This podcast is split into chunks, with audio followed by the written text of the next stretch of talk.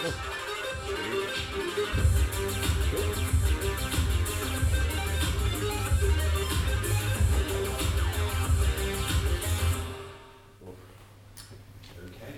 Uh, ladies and gentlemen, welcome to the Lakes International Comic Art Festival. I mean, you've probably been here all weekend, so you've heard this before, but um, I'd like to thank the Arts Council of England for sponsoring this event. Um, cheers, mate. Uh, well, I'll, I'll, I'll warn you now, when I hosted the writers' panel this time last year with John Wagner and Ian Rankin, the door jammed, and they had to cut through with an axle grinder. So anything could happen. Did they keep talking until everybody got out? we started talking and then it was so loud we had to wait for it to finish. It was exciting though. Um, I would like to welcome Si Spurrier, Rob Williams and Garth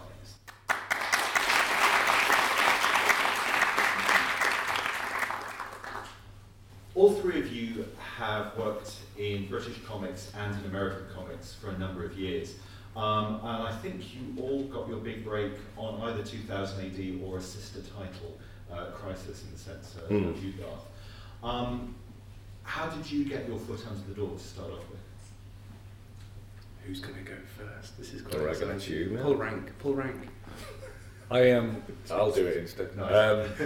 I was in a pub, which is where all great stories start, and um, I did a book, um, a first comic called Class War, and uh, I pitched, I think, two things to 2000 AD. I've told this story many times over years. One of which David Bishop replied, uh, wrote me a letter back saying, "Congratulations, you have sent in the most unoriginal future shock we have ever received in 2000 AD." So that was nice.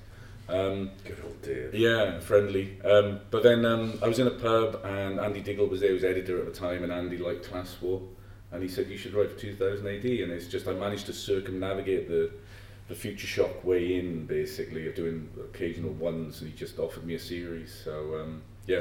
But then in a way by starting out with an independent comic publisher, that was your way of Yes. getting your foot in the door. So how did you get um, Class War at Comics?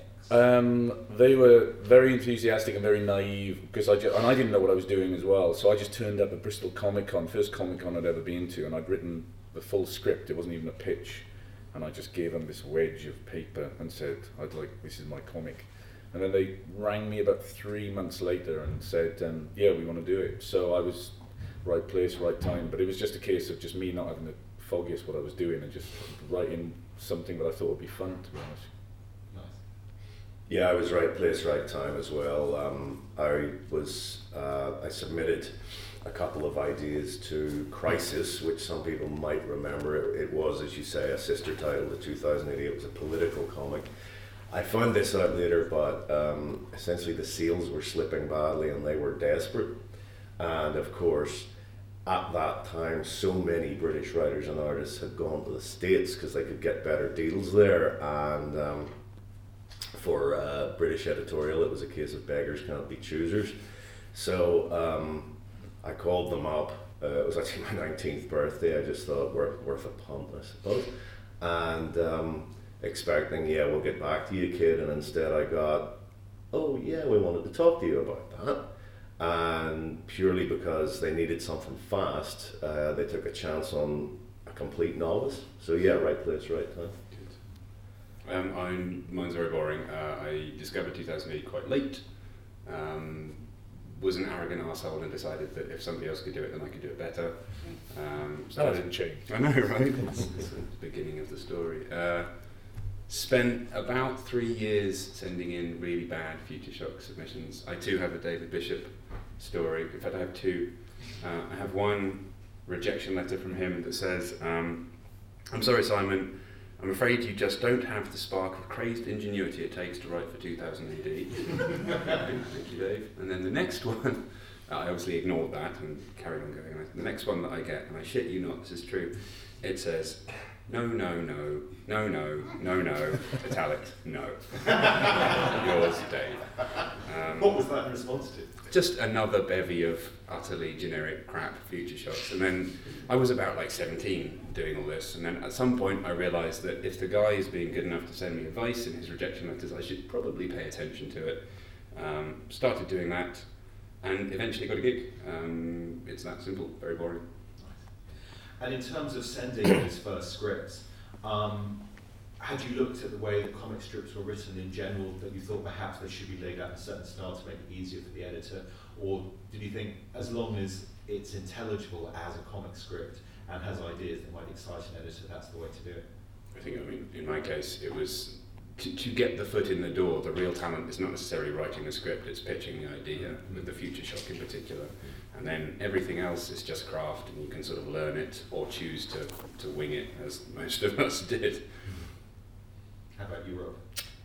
Um, yeah, Sally's right. I mean, it's just uh, it, at the time it was like there was no. It was before the internet, so there was no comic scripts out there really to find. There was like a John Wagner script in a Dredd Annual or something, you know, which was That's oh, the one I used. So that shit, that, that's how you do this, and that was like I. So, and there was, I think, uh, That's the one with the classic panel three, Dredd. Grim, Grim. Yeah, yeah. um, but um, yeah, so it's.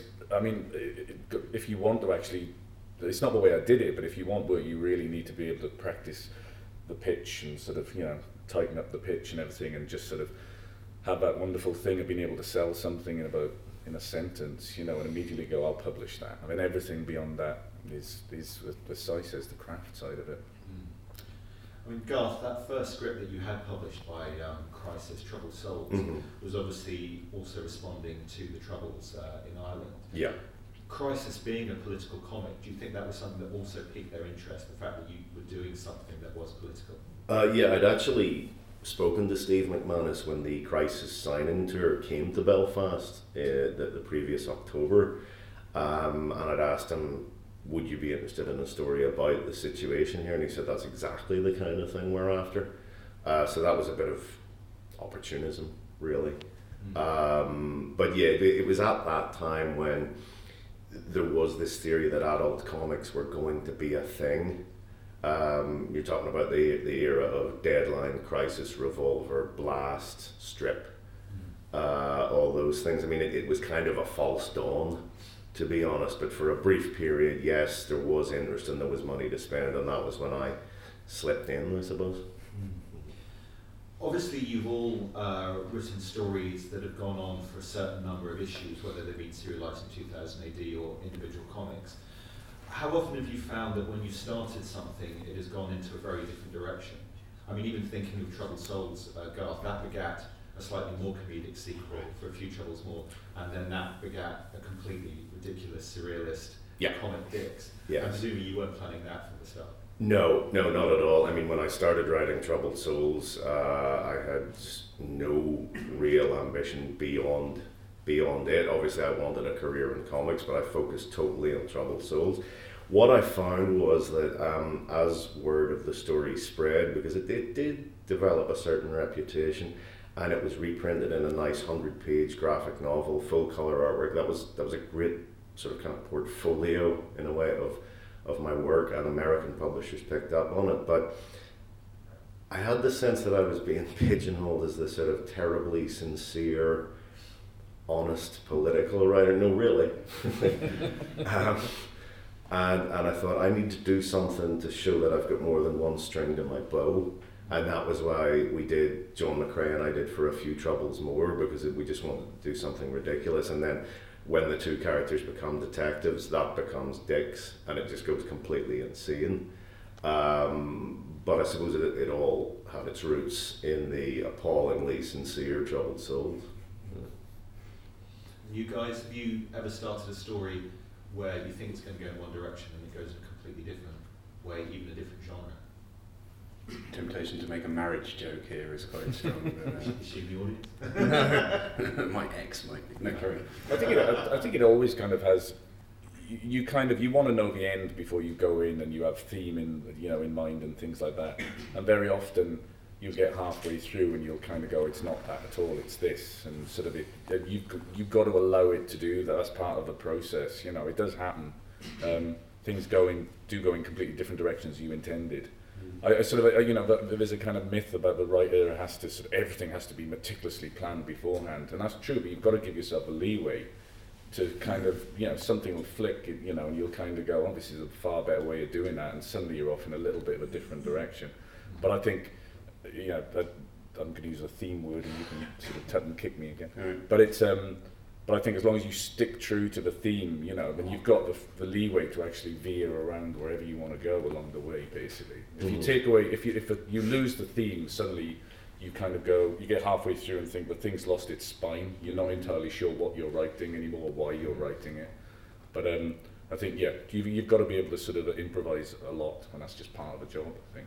Yeah, look at the if you look at the classic era uh, of Judge Dredd, written by John Wagner and Alan Grant, that was effectively their MO. They would start out with a rough sense of where they were going, but not really knowing the ending. And uh, I mean, that could work brilliantly. The Apocalypse War. Uh, sometimes it didn't work so well. City of the Damned. Mm-hmm. Um, but on the whole, you know that that sort of um, that sort of freedom that they granted themselves led to all sorts of wonderful, wonderful work. I tend to start, like, I've never started a story that I didn't know how it would end, um, which can be a problem if you are in that lucky situation of having pitched a mini-series and it does well enough that it becomes an ongoing and you're like, holy shit, I need to find a new ending. And there is that, it sounds a bit wanky, apologies, but there is that thing where the character sort of takes over and the ending you expected the character to have ends up being something different, but at least you're guiding as you start. To, to Rob's point about theme, I read a thing, and I always waffle on about this because I think it's it's something to hold up. I don't think any of us really are, are this um, focused when we sit down to write. But anybody seen Wall-E? You know the, the Disney movie with the little robot. The guy who wrote that, whose name I can never remember, you'll know. All right, useless. Um, the guy who wrote that, he is a massive fan of the controlling idea to a, a sort of ridiculous degree, whereby you you don't just have a sort of vague nebulous theme. You have this statement, a statement of fact, which you boil down to find exactly the right words. You know, it's about the choice of the exact language you use. And for Wall-E, it's five words. It's irrational love overcomes life programming. Now, everything in that movie, from the overall story to what happens in every scene to the character arcs to every line of dialogue, is a version of that story, even if it's a totally subverted version of it. And I love that because it means that even if you end up going in completely the wrong direction or the character takes over, you you have this thing that keeps dragging you back. This is what my story is about. So I try to do that, without very much success, because it's it's often um, you don't have quite as much time and luxury to be that precise in comics. But it's a nice thing to aspire to. I think theme actually sort of sort of sort of saved my sort of process along the way because uh, you can you can do that thing. There's a billion different ways that a story can go, but a theme keeps you on the path basically. And I like think that the, the, the culmination of a story either proves the theme correct or, or Mm. disproves the theme. You know, it can go one of two ways. But I think so much of writing is about these these little craft sort of um, paths that keep you going in, in, in a right direction and not getting lost with a billion um, you know, a billion ways a story could go, because then you end up just staring out the window, paralysed by But it. stuff, I mean, like stuff like Preacher. Presumably, you didn't know exactly how long that was going to be before you started it. No, So no, it was uh, leap into the dark and cross your fingers. Really, um, I, I wrote about twenty issues of that before I figured out how it was going to end. right. Uh, the first two years were really, I said this yesterday, I really proceeded on instinct. Uh, like, let's put on a bit here and let's try this. And, um, and then around about issue 20, it was like, oh, I know where it's going. Cool. And then a few years later, when I started The Boys, um, I had a lot more of it figured out. I knew how it would end. I knew many of the main scenes. So there were still things I came up with as I went. But uh, yeah, that was, uh, that was a bit tighter. That one. Did you have five words there? Ultimate power doesn't necessarily corrupt absolutely. Couldn't get it down to five, but I think it was something like superheroes are twats. They need a slap. These are the boys to do it. I think that was it. Um, back in the day, there used to be kind of a career path in British comics that you probably would start out in 2000 AD, Yeah. and you'd hope you'd get poached. Future Shock to series to America. Yeah. Um, as such, all of you did kind of go down that process to a certain extent, and indeed, you've all read, you've all written either Judge Dredd or Dreddverse um, stories. Kind of entering your own ideas into a long-running narrative like that, is that daunting or is exciting in a way because you know you are adding a little bit of mythology? Well, I made a total hash out of it, so probably better you answer that one, Rob. I think it's kind of both. You can't, you can, if with any of these things, you can, you, you can't let yourself get, get caught up in this 40 years of history of like amazing stories. And if you kind of go, oh Christ, how am I going to write some a Dredd as good as you know some of the best John Wagner Dredds or something? You, again, you'll just paralyze yourself. So you just um, you just try and just try and tell a good story that interests you. I mean, that's the bottom line with it. It's just like you, I don't think you you can get too caught up, and you can't pat yourself on the back too much about I'm adding to the mythology. It's just like it's if you think it's a good story and it's got something to say about the character. I mean, I like writing Dredd because I the thing that clicked for me for writing Dredd was was writing the man rather than him as some kind of RoboCop kind of figure, you know, and just um, I like the fact that you can write all the emotions of Dredd beneath the stoicism of the sort of you know the grim this exterior where he says two words mm-hmm. but there's all this other stuff churning underneath and everything his own motives and that, that's just what got me excited and why I think I've given me a bit of life actually writing the character mm. I've always been too intimidated by him to do that uh-huh. when I've ever written Dredd he's a, a fulcrum around which the stuff I'm interested in turns you know I like the city I like the madness I like the stuff that Dredd is very against but whenever I've had the opportunity to get inside his head, I don't know what's going on. Well, that's why I, I did that, and, and I was kind of felt like I was always surface skimming it. You know what I mean? And you can tell fun stories and good stories mm-hmm. and everything, you know. But um, I don't. I, just personally, that's just what clicked for me. I thought I'm going to have a go at actually writing him, and suddenly I kind of felt like do you relate to him a bit? Yeah. Not just because. And I like writing old grumpy Dredd. I would be no good writing first year on the streets Dredd. I don't think I'd be I'd be good for that at all. But as he gets older and grumpier, I think I kind of I kind of feel a lot of it as well. And I think he's essentially a selfish person as well. I think it's all for his own motives. That's just my read on it. I don't think it's John but might agree. I think if a law is like there's a line in one of my stories which is um, if uh, if he you know we're just lucky that he's he's in the uniform because if he wasn't in the uniform, he'd still be out there in the streets killing a bunch of mm-hmm. people, basically. But uh, but yeah, that's just my take on him. But, but also, you've both uh, written Megacity uh, Underground. Um, so in a way, you've got to work in the marginalia, for want of a better word. you've got to kind of like create minor characters that might then have more purpose in that world. Was that a good way of kind of working your way into that narrative?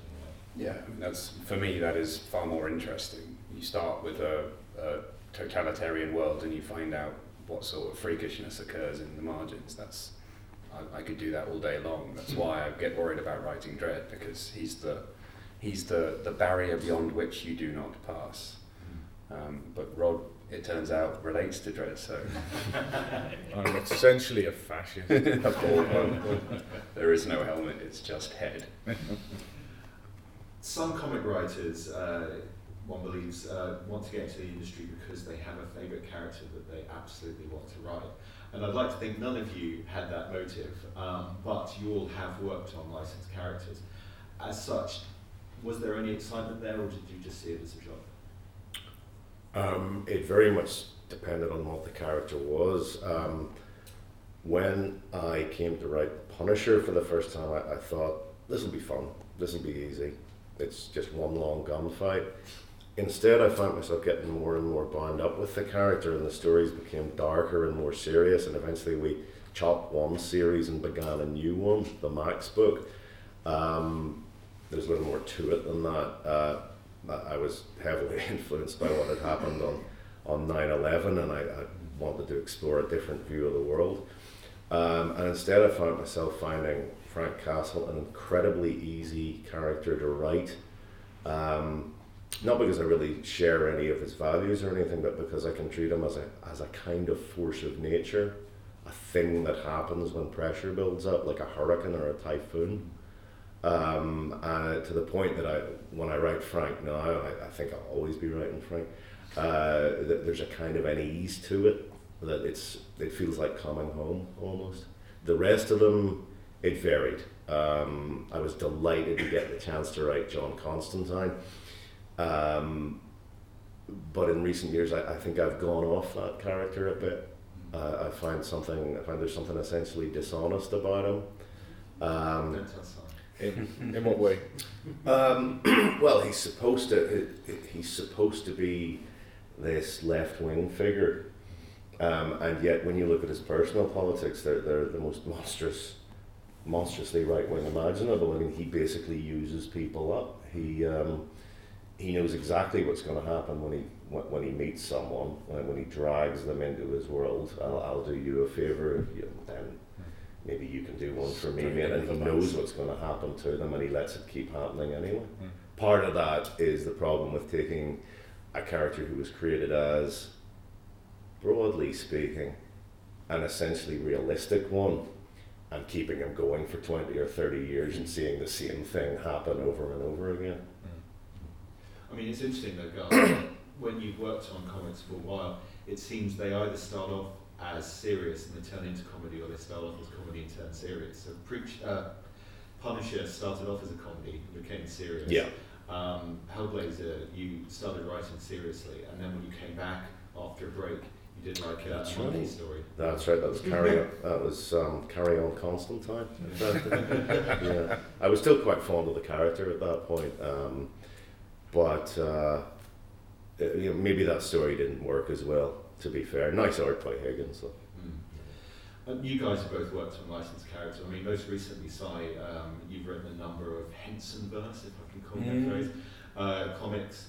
Um, I mean, Power of the Dark Crystal was an adaptation of a screenplay, while I guess with Labyrinth you were more free to do your own thing.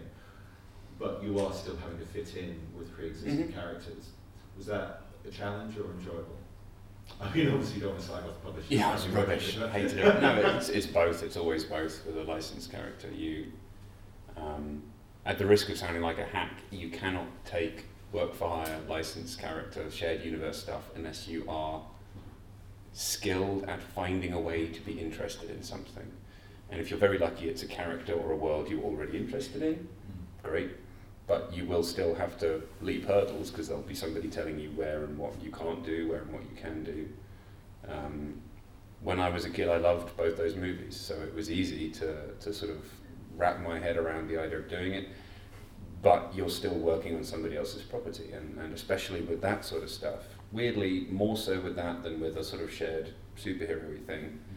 Um, everybody is very protective over the original IP. You can't do anything that would seem to stain the original movies. Oddly enough, so the the Dark Crystal one was abstractly based on a screenplay, but it was a screenplay that never got made. And if I may whisper it, it probably never got made because it wasn't very good. Um, and so they gave us the kind of core of the screenplay and said, go and do whatever you want with everything else. And that's great because it's like I don't I don't desperately need to worry about the beats of the story. I just get to invent stuff in the margins. Um, Labyrinth, which was ostensibly make something new up. There's lots of people going, you can't do that, you can't do that, you can't do that. Um, and in both cases, on those those licenses, I ended up stepping off, sharing the project with somebody else because I had other things going on. Life was so mad, but it was hard and frustrating. Mm. And you, Rob, I mean, you've worked on all sorts of different kinds of licenses, whether it's Mm. DC characters, whether it's RoboCop, whether it's Star Wars, and now Roy the Rovers. You Mm. know, presumably all of those different projects bring different challenges. They do, yeah. It's um, it- it's that thing of trying to do something interesting with it, but an awareness you can't move the world on that much. You know, you can't. Um, especially when you've done stuff. I mean, we, we I did Doctor Who for a couple. Well, we did Doctor Who for, for, for a couple of years, and um, and that was kind of like they gave us. I think you try and find ways to make the the stories feel like they matter. So with that, it was inventing brand new companions. Just remembered, we wrote an entire arc about the Daleks without showing a single Dalek. yeah, yeah. we were told there was a rights issue. That's right. Yeah, we couldn't show the Daleks, and we'd already written them in, so it was a kind of. Um, but um, but yeah, but so we, we we gave sort of like we invented new uh, companions. So you know nothing bad's going to happen to the Doctor, but hopefully you make people care about the companions, and those characters have a certain sort of amount of sort of a. Stakes. Yeah. Stakes. yeah. Um, but it's funny actually that Doctor Who run we did. I was thinking about this the other day. I think there's some really, really good comics in there. We would we tried some challenging stuff. I'm not entirely sure why we threw so much at it, but we kind of. Um, uh, uh, uh, but uh, you also get a thing. You're aware the only people who are ever going to read Doctor Who comics are Doctor Who fans. You're not going to get the outside world to read those things. They're people too. Yeah, true. But you can be doing some of the most challenging comics work structurally and things like that, which we did. Um, and you know, no, no one, no one's aware of it outside outside of that. But um, yeah, quite fond of those ones. Mm. But some of that actually come from the source material, not in terms of the story, but actually the structure? Because like Steven Moffat at times made Doctor Who incomprehensible in a good way. But you know, thinking, oh, well, if the show can be that complicated, so can the comic. When you start playing around with time travel, you can really get your knickers in a twist in a, in a storytelling kind of structural kind of way. I, I pitched a, which was a good idea at the time, where time was running backwards. So page 22 of a comic was, was actually the end of the comic, but the Doctor and everyone was, the story ran backwards, but the Doctor realizes that someone's reversed time, and he starts acting against. He's the only one acting forward while the storyline is running backwards. And I, I pitched that, and I thought it was an interesting thing to do, and then got halfway through and just went, I can't do this. My mind, my mind is dribbling out of my nose and ears while I'm writing this. And I was so close to sort of telling the editor, look, we need to knock this on the head. I mean, like, there was like, what's it, flux capacitor? No, no, what's thing? What- There's an, there's an armband. The yeah, I know what you mean. And there's a storytelling conceit which got me out of it. And I was like, oh, Christ for that. Thank you very Good much. man. Oh, yeah. Um, obviously, you've all collaborated with a variety of different artists. Um, how much do you find yourself changing your style or even the amount of information that you're putting in the script, depending on the artist that you're working with? Not at all. Okay. really. Um, sometimes I'll be working with someone uh, who I have plenty of experience with and they're used to me. Um, other times it'll be someone new, but until you work with someone, you won't know their particular quirks, so you wouldn't know how to write to them anyway. And I find that my scripts are so brief and contain only the amount of information necessary that there's really there's no need to adjust. Sometimes what I what I will do is I'll work quite closely with artists because it, perhaps perhaps my scripts are for some people deceptively simple.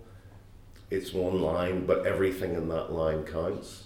And there are times I've had to say to people, no, go back and look at it, draw what it says there. If I've said in the foreground someone is smiling, but he can't see the guy in the background leaning on the bar grinning at him, well, both of those are equally important. You need to give me both of those. They're there for a reason. Yeah, the guy in the background cannot be a silhouette. The guy in the foreground can't be just a partial shot of an arm. So things like that. Sometimes you have to drag people's attention back to, to what you've written. Um, I, sometimes get the feeling that plain English is a bit deceptive for some people. um, but for the most part, people I've worked with for a long time, you fall into a kind of an easy rhythm and they understand. Uh, so I, I have no real need to adjust. I, I, I think you're only as good as the artist you're working with. You can write the best script you've ever written, and an artist can butcher it, and you can write a fairly mediocre script, and an artist can make it sing and make you look better than you are.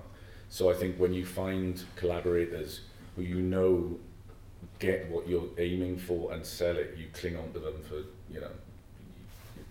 It's a godsend because, especially we're working for very often working sort of um, in my experience working for the big two. Very often you, you, you're Marvel or DC, you're not um, told sometimes who's drawing your comic, and the thing turns up and they just it doesn't get it. You know, it doesn't work, and sort of you know. So, um, which is why I think we all we, we all have favourite collaborators, and we we know that they they that they can they can get across what we're aiming for, and you know, it's um, yeah. Yeah, that. I mean, it's um, when you don't know who's going to draw it. My my, there's that old joke about I didn't have time to write you a short note, so I wrote you a long one. You know, that that's my approach. When I don't know who's drawing the thing, I'll just turn it into a. It's like an Alan Moore script. You know, it's like a beautiful avuncular letter to somebody you don't know, um, but not beautiful in my case. And um, that's quicker than your approach. I mean, I, I wish I could do that. I wish I could write a sentence to express everything that takes me half a page to write, and I can't. Um, when I know who I'm working with, and especially if I like who I'm working with, then the whole thing changes. Um, and I'm able to write specifically to them. Again, it's, it's, it's a sort of communique rather than a, a set of instructions. Um, and you look for the strengths of the artist and you lean into them. Um, yeah, it's funny. Uh, R- Brian K. Vaughan was over at Thought Bubble a couple of years ago, and I had a drunken conversation with him. And he said it's really simple. The key to his success: find an artist who makes you feel like they're making your work better, and keep working with them. And that's a wonderful luxury. If you can do that, then do it. Um, in practice, you end up working with all sorts of people, and mostly they're good. You get you could it can turn the way you can turn into a bad writer is when you you can write, for instance, like a sequence which is silent sequence where it's all sort of acting performances, and you think, oh, this would be great. And then the, if the artist can't sell that, then you've got to then go in and write horrible expositionary dialogue or something, which because I am running. exactly, and you have to sort of the characters have to start saying because it's not clear what's going on from the pages through, and, and suddenly you're aware that you you are not as good a writer at the, that when that's going to come out because you're writing dialogue that you hate just to explain the story. Yeah. Uh, some of you are probably, maybe all of you are familiar with the movie Full Metal Jacket. Uh, there's a scene in that where Matthew Modine is getting a bollocking because he's wearing a uh, peace button on his flak vest. Um, and the colonel delivering the bollocking says, Son, all I've ever asked of my Marines is that they obey my orders as they would the word of God. Well, the artists I work with, that's pretty much how I. And it works. it works.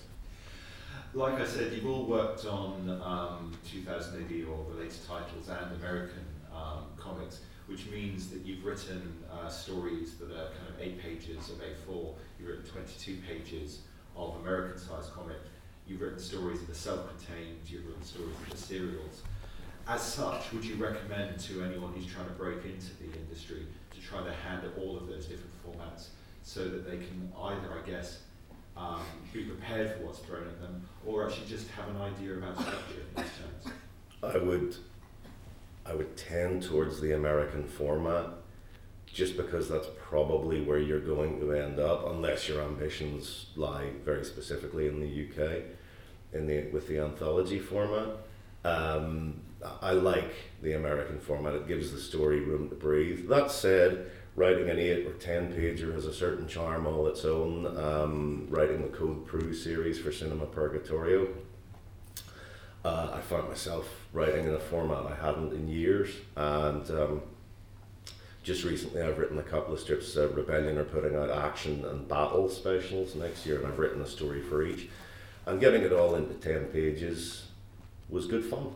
It was. It was. Uh, I wouldn't say I'd call it an exercise. It, it certainly had its own charm, but for the most part, I, I think you have to think in terms of overall story and you, you have to give the story room to breathe and you do want those extra pages you do want you do want to think about whether you call what you do a graphic novel or not you are ultimately going to be doing a long story that that will be delivered in little chunks but will live hopefully in perpetuity as a longer 150 200 page story um, a novel graphic or not I think it's good discipline. One of the first things that uh, I actually listened to in all those rejection letters at 2000 AD was here's a bit of advice buy an American 22 page comic and try and retell that story in five pages. It's not as hard as you might think, but it's not going to be a good comic as a result. So yeah, it's good discipline to try and to try and tell stories. I think in that, that kind of high octane. Like Diggle was always uh, a shot of rocket fuel rather than a slow marathon. That was always his thing. Um, but yeah, in, it is clearly a lot more fun and frankly a lot more artistically rewarding working in a slightly longer form for the reasons you say. There's, you can you can be more creative with pace and rhythm in a way that you just can't in a shorter story. But I do that. There's something to be said for the six-page 2000 AD format, where it's just like start, middle, end, and get out cliffhanger, and that teaches good practice as well. But then if you can take that into the American format, uh, I think that's why a lot of sort of British writers sort of do so well with the American. They're so used to it. They, they get trained in that sort of yeah the basics of sort of, you know, don't mess about and, you know, cliffhanger and all, all those good storytelling practices. So, um, yeah, it, it's good to try both. Well, Rob, I guess you were in the unusual position that Roy of the Rovers back in the day only ever existed as, I don't know how long, probably eight pages, you know, Mm. an anthology, and now it's graphic novels. So reinventing, uh, you know, character in a different style and a different way of storytelling. Yeah. That's interesting because they're 50 page graphic novels, so that is kind of interesting. But it's also trying to come in it with an awareness that it's for, ostensibly for, for young adults and it's for, you know, for kids. So you're trying to kind of simplify your story, make your storytelling a bit more direct, which I actually think is quite healthy. I found I've quite enjoyed it. Um, but um, you, you can't get carried away and go through all those pretentious structural things. Basically, You just um, sometimes there's something to be said for like just a direct story. basically. So no story where Roy the Rovers goes backwards through time. What's happening next season? I like that. I mean, Si, you've written novels as well. I Mhm. mean, writing in that style and format, did that make any difference to your comic writing, or did writing comics change the way that you write novels? It's a good question. I mean, the, the standard answer is that the two media are so different in approach that they might as well not be related in any way. Um, that said, I am a dreadful waffler when I come to write panel descriptions, so maybe that's because I'm used to just hitting keys and getting to the point slowly. Um, I like to think that the dialogue is the important part of the script, right? That's what the reader sees. That's the only um, fingerprint of the writer that is literally visible on the page when the reader reads the comic. So um, I'm less bothered about how the script reads than I am in how the dialogue reads. And as long as your dialogue is exactly what it should be, then um, prosy or condensed, however you want to approach it.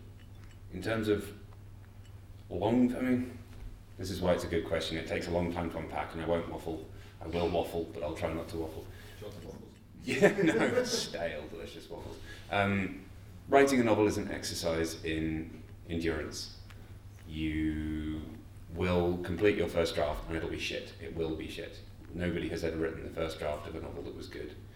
So you start from a position of, I'm going to spend however many months in pain and I will get to the end of that. And rather than going, hooray, I finished, you'll go, this is awful. And now I need to start from the beginning again. And that simply isn't how comics work Mm. because you are collaborating from almost the get-go. There are exceptions, but that's that's the treadmill experience. So no, the two things just don't don't equate at all. How much uh, is genre of importance to you guys? Because I'm not even thinking superheroes as a genre, but things like, I mean, you obviously love war comics, Garth, um, things like detective dramas, and then whatever kind of character you're dealing with, be it a superhero or a time traveling football player, um, using that kind of idea of genre as the backbone to storytelling. I've broken the pattern. Yeah, yeah. sorry. One, um, I don't believe in genre. That's my. no, I don't think I did. Good it, line. it doesn't particularly. It's not something I, I think about a lot, really. Like you say, you just whatever you're telling, you just want to try and tell a tell a good story. Yeah, I avoid some, love others. I just think it's stupid. It's like um, horror, western, romance. You know, that's a way that you feel uh, a time and a place and a thing that happens in a story. These descriptions don't actually tell you anything about the stuff going on in the story. We've got these horrible, arbitrary, artificial things that we slot our stories into when actually we're just trying to tell a good story. Yeah, basically, we just I've got a book coming out next year called Old Haunts, and it's like it's a bunch of gangsters in, in LA at the end of their careers, and they get haunted by their past crimes. And you could see sort of marketing going, well, do we market this as like a crime book or as a or as a horror book? And you go, well, it's, both. It's just can like it's about the, it's about the characters, you know. It's yeah, it's so. I tend not to. That's for other people to worry about. I think. I mean, even superheroes, that's not a genre. No, well, that's what I was saying. But A, you get a, a superhero book is a book that has people in masks and capes in it. Most of the time, they're actually crime stories. If you if you subscribe to there being such a thing as a crime story, um, or war stories, or whatever mysteries, who knows? I guess there are also kind of modes of storytelling. You know, things that are done in a more TV style, things that are done in a more cinematic style, things that are perhaps perhaps a more literary style. Has that ever come into your thinking when you're writing? I mean, Garth, I was just reading um, one of your latest comics, uh, A Walk Through Hell, Right. and that seems to be influenced by both kind of police procedurals and horror movies. Hmm. Yeah, um, I should say I, I don't really mind the notion of genre. It's a, it's a good sort of lazy shortcut for actual thinking, and I'll always I'll always go for that. Mm. Um, as as to the notion of, um, well, you mentioned a walk through. Yes, that's a police procedural. Uh, it's influenced by the crime dramas of the past sort of 15, 20 years or so. Uh, it's also a horror story. It's also influenced by the current political situation, both sides of the Atlantic. Um, it's just the, the grab bag that I decided to chuck all that into, I suppose.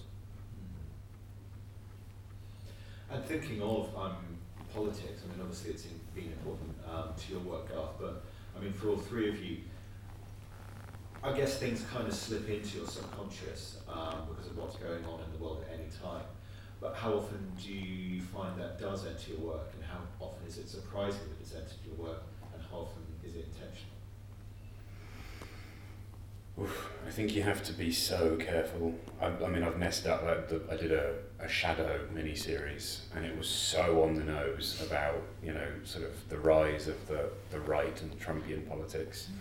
And I stand by it. I think it's pretty decent, but that was not the place to do that story. and um, I still get quite a lot of angry messages drifting to me through social media. Um, it's just about dealing with it responsibly. You drop it in if the context is right. I'll give you an example. The, the new Hellblazer series, for reasons I will not go into now, the whole point is that John's been away. He's been away for an indeterminate amount of time, and we're dropping him back into the world. And for the first time, he's lonely. He doesn't know anybody. He hasn't got anybody to throw under the bus. Hmm. So he looks around the world and he goes, Holy shit, who's in charge? What's on the news every day? This is mad. Something's gone wrong. And that's the starting point. And you can, through the eyes of a character, whether or not they are some cipher for your own perspective, that's when you can um, legitimately talk about politics in a way that doesn't feel like you're just fisting your views into people's open mouths. There's an image. Yeah. That's like the first one I did, uh, book I did was Class War, and it's called Class War for God's sake. And I was thinking back on it, is um, it, it feels like it's like an unsophisticated sort of punk song with three chords, but sometimes there's a lot to be said for an unsophisticated punk song with three chords. you know what I mean? But uh, not all the time. It gets boring if you do it all the time, but every now and again. Yeah, there's there's always that influence. I mean, uh, I wrote a walk through hell because of the current situation. I wrote Crossed about ten years ago because of my feelings about the the uh, second Bush administration. Um, I mentioned the Punisher when I went from the sort of madcap first series to the Max book. That was because um, when 9-11 occurred, uh, I was not in New York at the time, but I do live there now, and I'd spent a great deal of time there. It's my, my favourite place in the world. And the effect that day had on the place and the people, um, where there was this ghastly shock, this sense, oh God, this is what the world is like. And I, th- I saw The Punisher really as the perfect vehicle with which to explore that. Not the specifics of what happened on 9 11, but that view of the world where terrible, terrible things happen that bring everything to a juddering standstill. It, it really was the perfect vehicle for it. So, yeah, I mean, I'll, I'll, I think I'll always do that kind of material. Cool. Uh, well, we've got about 20 minutes left, so if we could raise the um, house lights a bit um, so I can actually see the audience. If anyone has any questions for anyone on the panel, please raise a hand and don't be shy. At the bar. Yeah, out the back. Um, I was wondering, uh, when it comes to research, how do you know when to stop and uh, enough's enough, or if you need to do research at all for a certain piece? It's a good question. Yeah, uh, I mean, I, I write a lot of military fiction, and a lot of that comes from reading military history. And some of the books I read um, give me something to write about on practically every page. And there is a massive temptation to cram everything in, and you do, you do feel the need to, to step back, think about what's really important, uh, and chop the extraneous stuff. But yes, you're right. You do have to stop yourself from going too far, from getting everything in.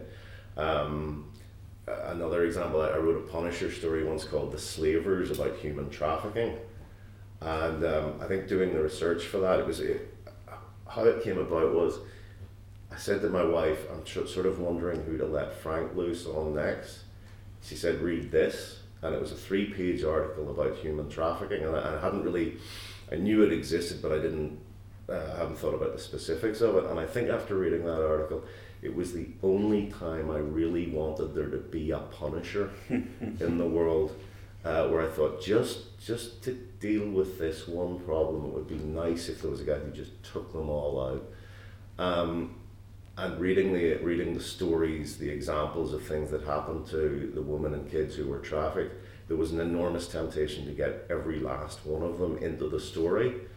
Um, there is this, if you're familiar with it, there's a scene where Frank, um, as he goes to a social worker, oddly enough, um, because he, he wants to look at her files because she can help him. Uh, and she has just given a lecture and she explains that she had to leave a stuff a lot of stuff out of her lecture about human trafficking because it was too upsetting and the examples she cites are taken directly from the, the article I, I'd read. Um, that's something where yes, I, I very much had to resist temptation. Did you see Chernobyl?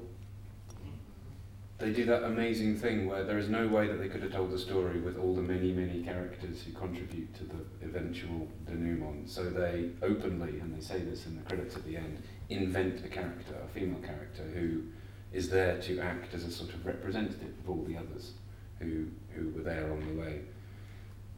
I think that's a really nice example of researching so much that you know what matters and then finding a narrative solution that feels honest without necessarily hinging entirely upon the detail. Yeah, you've got to care about the characters is the bottom line, I think. And it's like, I mean, I just wrote a Destroyer short for this battle special. And it was a, you find like the actual, as, as Garth says, the, the events of the, there was something called the Saint Nazaire uh, raid um, in World War II. And when you do some research on that, the events of it are just extraordinary. But you, at the end of the day, it's got to be an individual's journey and you actually have to tell, it, otherwise you're just filling every panel with information and that's just not good good story or good comics Yeah. you know what I mean so you can you can if you're not careful you can find yourself doing that and you become an it becomes a little exposition machine of fascinating facts but we want to care about a character and we want to see what That's their right. personal journey is It's Yeah, also really can- useful to have a bunch of war geeks in your friendship circle so that if you've got a question, they'll just answer it for you. You can accidentally commit that cardinal sin of comics where you have a caption saying what's in the picture, Right. which is a complete bloody waste of Yeah. time. You know, uh, you, you have a scene where a bunch of tanks lurch forward against an enemy position and the caption reads, and then the tanks moved forward against them. Why did you bother? Well, I suppose the opposite is I was talking to Michael Lark yesterday, and he said when he's uh, drawing Lazarus, and, and Greg just puts in the script, you know, draw a rifle, he'll draw a rifle and then get told off that it wasn't accurate enough. so he's now got to the position, what, what kind of rifle do you want? What kind of vehicle do you want? So sometimes the artist needs to interrogate the writer more. Well, the, the writer should put that in the script, I think. Any other questions? Uh, yeah, lady in the third. Uh, you talked about the uh, writing to the artist, and sometimes you do have to um, adapt your writing style to an artist or to get the story across. Do you find you often have to change your writing style to the uh, publisher that you're uh, uh, working for? For example, say when you're writing uh, your titles for Boom, do you feel that you have to change your writing style to work with that particular um, the style of books that Boom bring- bring out, and for example, Garth, with yourself, when you did the books for Aftershock, because Mhm. it is a new title, do you feel that you have to adapt your writing for the publisher? Not really. I mean, they've they come to us because they want what we do. Uh, you know, there's no, there's no point in coming to us and saying we want you to do what you do, but but more like this, more sort of like this. There's that's pointless. Um, so no, there, there's there's no sense of really changing anything for uh, for a particular publisher. I mean, only only when I work for Marvel and DC, more DC than Marvel, is there a vague sense that could be a problem here if I push my luck. But then on the other hand, you know, if I've, if I've chosen to tell the story in the first place, um, there again, everyone knows what they're getting, and I know what I'm getting into. So I don't, I don't change anything so much. Uh, but we're all aware of, everyone's aware of who they are and what they've asked for and what they're getting into. I think I only got upgraded once, and it was by Marvel, and they asked me to stop writing such long panel descriptions because the translators were going mad. because a lot of the artists will not speak English as a first language, and, and that's the difference. If you know who you're working with, especially if you know that you can communicate with them in the same language, then life becomes a lot easier. Uh, I think what Garth said, well, ideally it's like, yeah, they know if they ask you to do a job, they, they you know, they want your take on something. The problems come when they start trying to do that, and it does happen. It's happened to me. But they're kind of like, "Oh, can it be a bit more like this?" And you think, "Well, it's probably Why did you ask? yes, we're going in a bad direction here. It's ne- not necessarily a good thing, probably." Um, Garth was saying um, when he was writing um, John Constantine that at first you were quite fond of him um, as a character, but you feel a little bit differently about him now. Mhm. Um, and he's such a horrible narcissist, but yet he's so interesting to read from a reader's perspective, even though you know what he's going to do and you know, you know kind of almost what the consequence is going to be. I was wondering, um, for Si, who's writing him now, um, as you've been writing him, has that journey for you uh, changed? Have you changed the way that you feel about him? Did you start one way and you ended up another?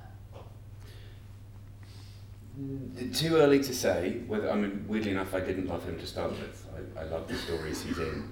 I think it's funny. I would describe him as a ridiculously honest character, but not in the way he treats people. He is clearly a liar and a snake and a weasel, but he knows that. He is one of the most self-aware characters I can think of. He knows he's going to throw you under the bus. He knows he's going to fuck up. He also knows that having done so, he's going to spend a week feeling bad about it. And then he does it anyway. And that's fascinating because it speaks to addiction, it speaks to weakness, it speaks to um, some flaw, some mental flaw, which requires him to keep doing the same dreadful things for the right reasons. And it's questionable whether they're for the right reasons. And there's just so much compelling stuff in there to unpack. He doesn't pretend to be a hero. He doesn't claim to speak for anybody. He doesn't really even believe in doing the right thing. He's just sort of trying to help wherever he comes across something that seems like it needs to be helped. What I'm enjoying, the difference I have made, is that I said it before. He's always had a circle of people. It's almost become a joke in previous stories where, you know, he's he's he's been around for what 30 years now, something mm. like that he's got this limitless list of friends. He must have been extremely prolific at making Yes. friends as a boy, so that at any moment he can pick up the phone and call a friend and then betray them. And I love the idea that for the first time he just knows nobody. And so the first thing he does, because it's instinctive for somebody like him, is try to collect people. And he does it in a way that is, in today's world, quite politically incorrect. And in fact, the first in the in the on so there's a special we're putting out this month, which is all about bridging the gap between where he's been and why he's coming back. Next month, the first issue of the new ongoing launches, and the first we see of him is standing in a pub telling a deeply offensive joke, because he thinks that's how you make friends. But the world's changed. You do that now, and you get thrown out of the pub, and that's what happens to him. So this is a it, it's an int- I mean, look let's not get into representation because you've got three straight white men on stage talking about it, and we are literally the most boring representative group there is in the world. But one of the things we can do earnestly and honestly as straight white men is to tell stories about how awful other straight white men are, and that's that's Constantine. One of the things that influenced my view of Constantine was if we say that Constantine, at a certain point, uh, was a, a, a type known as the lovable rogue, or he had certain aspects of that type anyway. Well, I knew a couple. Uh, guys I liked very much, guys I loved hanging out with, and I don't know if you've ever had this experience with a person like that. The person who comes into the room and just lights it up, who everyone's fascinated by, and then, in a couple of instances, I met older friends of theirs, people who'd known them much longer than I had, and they had a completely different take. Maybe not completely different. Maybe sometimes it was, yeah, you want to watch him. you want to watch him because let me tell you about. And then you'd hear something that, well, that I heard a couple of stories that brought me up short, and I began to think of Constantine in those terms. I thought, you know, if you did survive friendship with him, you'd have a very different outlook to the person who met him in a pub and was utterly charmed by him. There's a lot of Constantine and Cassidy. It, it strikes. me. Exactly, that's where that comes from. You know, the guy who the guy who shows up and everybody loves, Yeah. and then it turns out I think at one point Jesse talks to someone who knew him back in the 40s or 50s or something like that, and uh, he was a nightmare and he wrecked lives. But it's, I mean, it's funny, we all hate the word problematic, but it is, we are weirdly drawn to problematic characters. I mean, you say the same about The Punisher, you say the same about Dredd. These are characters that you probably wouldn't want to be in the same room as them, but we enjoy reading their stories. Because they're aspirational, even when they're arseholes. Yeah. They're sort of, yeah. They represent something extremely strongly, whether you agree with it or not. Any other questions? Uh, yeah, in the middle. Uh, when you're working on a, a new like original creation and it's the first time you've done it and you're creating new characters, how much control do you like to have over what they look like and how much do you give over to the artist? Total. um, no, I, I'm, I'm always intrigued to see um, what an artist will come back with. This, this is when, especially if you haven't worked with someone before, um, when it's particularly intriguing. Um, I, I did a book last year called Sara about a Russian woman sniper in World book. War II. And I worked with Steve Epting, who I'd never worked with before. I knew who he was, of course, and I'd seen his art. But that story, more than most, I recall thinking, I wonder what he'll make of this. I wonder what she'll look like. I wonder what the, the rest of the team, the other six women, will look like. But Sara, in particular, because there's something quite enigmatic about her, I really was fascinated to see what Steve would come up with. And when I saw her for the first time, I thought, that's not what I was expecting. That's exactly what I was expecting. That's so utterly perfect. Here we go. And it worked out great. Yeah, it's always collaborative, but you, you just got, you very often have something in mind, but again, if you're working with good people, they'll come up with something that you haven't seen or something, you know, and you twist and it just fits. Um, so um, you, you can never like, it's, it's some, it is difficult. I mean, you know, the whole thing of occasionally having to go to someone and go, have another go at that, you know, but um, sometimes it's necessary. I have nothing to add. Uh, yeah. Though killed off characters, have you ever regretted doing it? Yes. Um, I've regretted the act while understanding how vital it was for the story. Um, I don't know if you read The Boys, but in the run up to the ending of that, it becomes quite murderous, and that's what it felt like. It felt like murder. Um, I hated killing off Billy Butcher because he's my Spoilers, yeah. my favorite. Yeah, but but we have to assume, yeah, um, because he's my favorite character of all time. But it had to be done. It was the right moment. There was no choice because otherwise the story wouldn't have worked the way it was supposed to. They might keep him alive in the TV show. I um, wrote a char- no well-known character. I wrote a character called Gerhart, which was a SJS judge in Dredd, which I kind of built up, and he had a real arc over several years. And um, and re- recently sort of killed him off. But I did it in a. I wanted to do something like in The Shining when um, uh, I've forgotten the name of the character, the, the the black guy, the caretaker, who comes across the country and just you think he's coming to save the day, and he just turns up and gets an axe. So I, I, I had a story where Dredd was, was buried up to his, his head and um, and was being starved for, for you know for several days by this character, this bad guy character. And then it turns out when he's finally dug out, he turns around and Gerhart's been dead behind him all the way through, and he just couldn't turn his head to see him, which I thought was a really cruel thing to do to a character that I built up over years and loved. That he didn't even see how he died; he'd just been lying there dead. Um, but I thought afterwards, I, went, "Oh, I really like that character, you know. So sometimes you you get excited by the, the story point and it makes total sense. But and also I like the fact that they don't always have they don't have um, you know fully rounded arcs occasionally. Sometimes people just die. You know what I mean? Mm. I don't, I've been racking my brains. I don't think I've ever killed a character that I didn't create. And it follows that, generally speaking, if I'm killing a character I've created, I knew they were marked for death from the beginning. And so Mm. um, I don't recall ever being surprised at myself killing a character. So I, I don't. I mean, you mourn when, when a, a character you've enjoyed writing dies. You mourn when a, story finishes to a greater or lesser degree. But no, I, I, would like to have been put in a position where I was writing some big licensed work, a superhero that everybody recognises, just to be able to fucking kill them. just to see how that feels. But uh, it hasn't happened yet. Conversely, you can kill a character or be about to kill a character only to bring him back. I mean, I uh, I created a character in um, the Punisher called Barracuda, and he was a very jolly sort of chap, and uh, he uh, his last scene apparently drowning in shark infested waters after Frank's blasted him with a shotgun.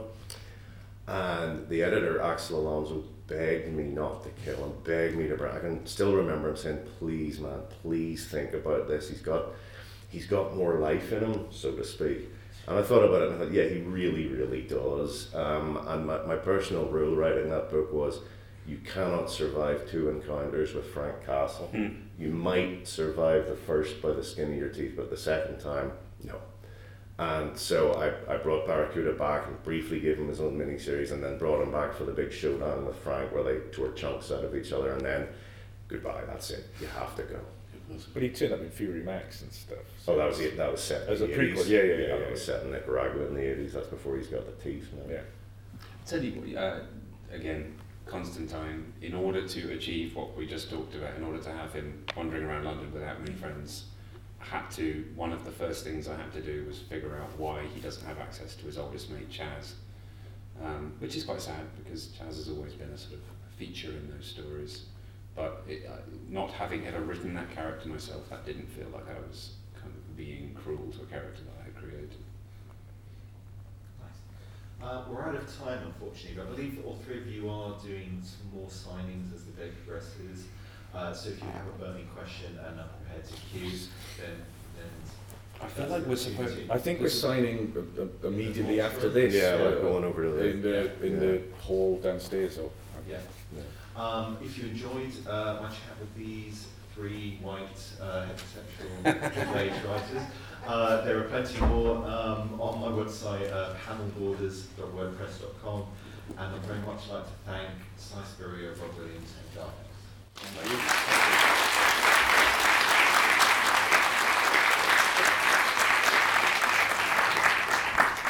cheers, Alex. Thank you, mate. Nightmare. Right? I think it's uh, the armchairs and everything and the lighting is like let's all just have a queue. I'll have the one that looks like the one with the peacock feather in the position.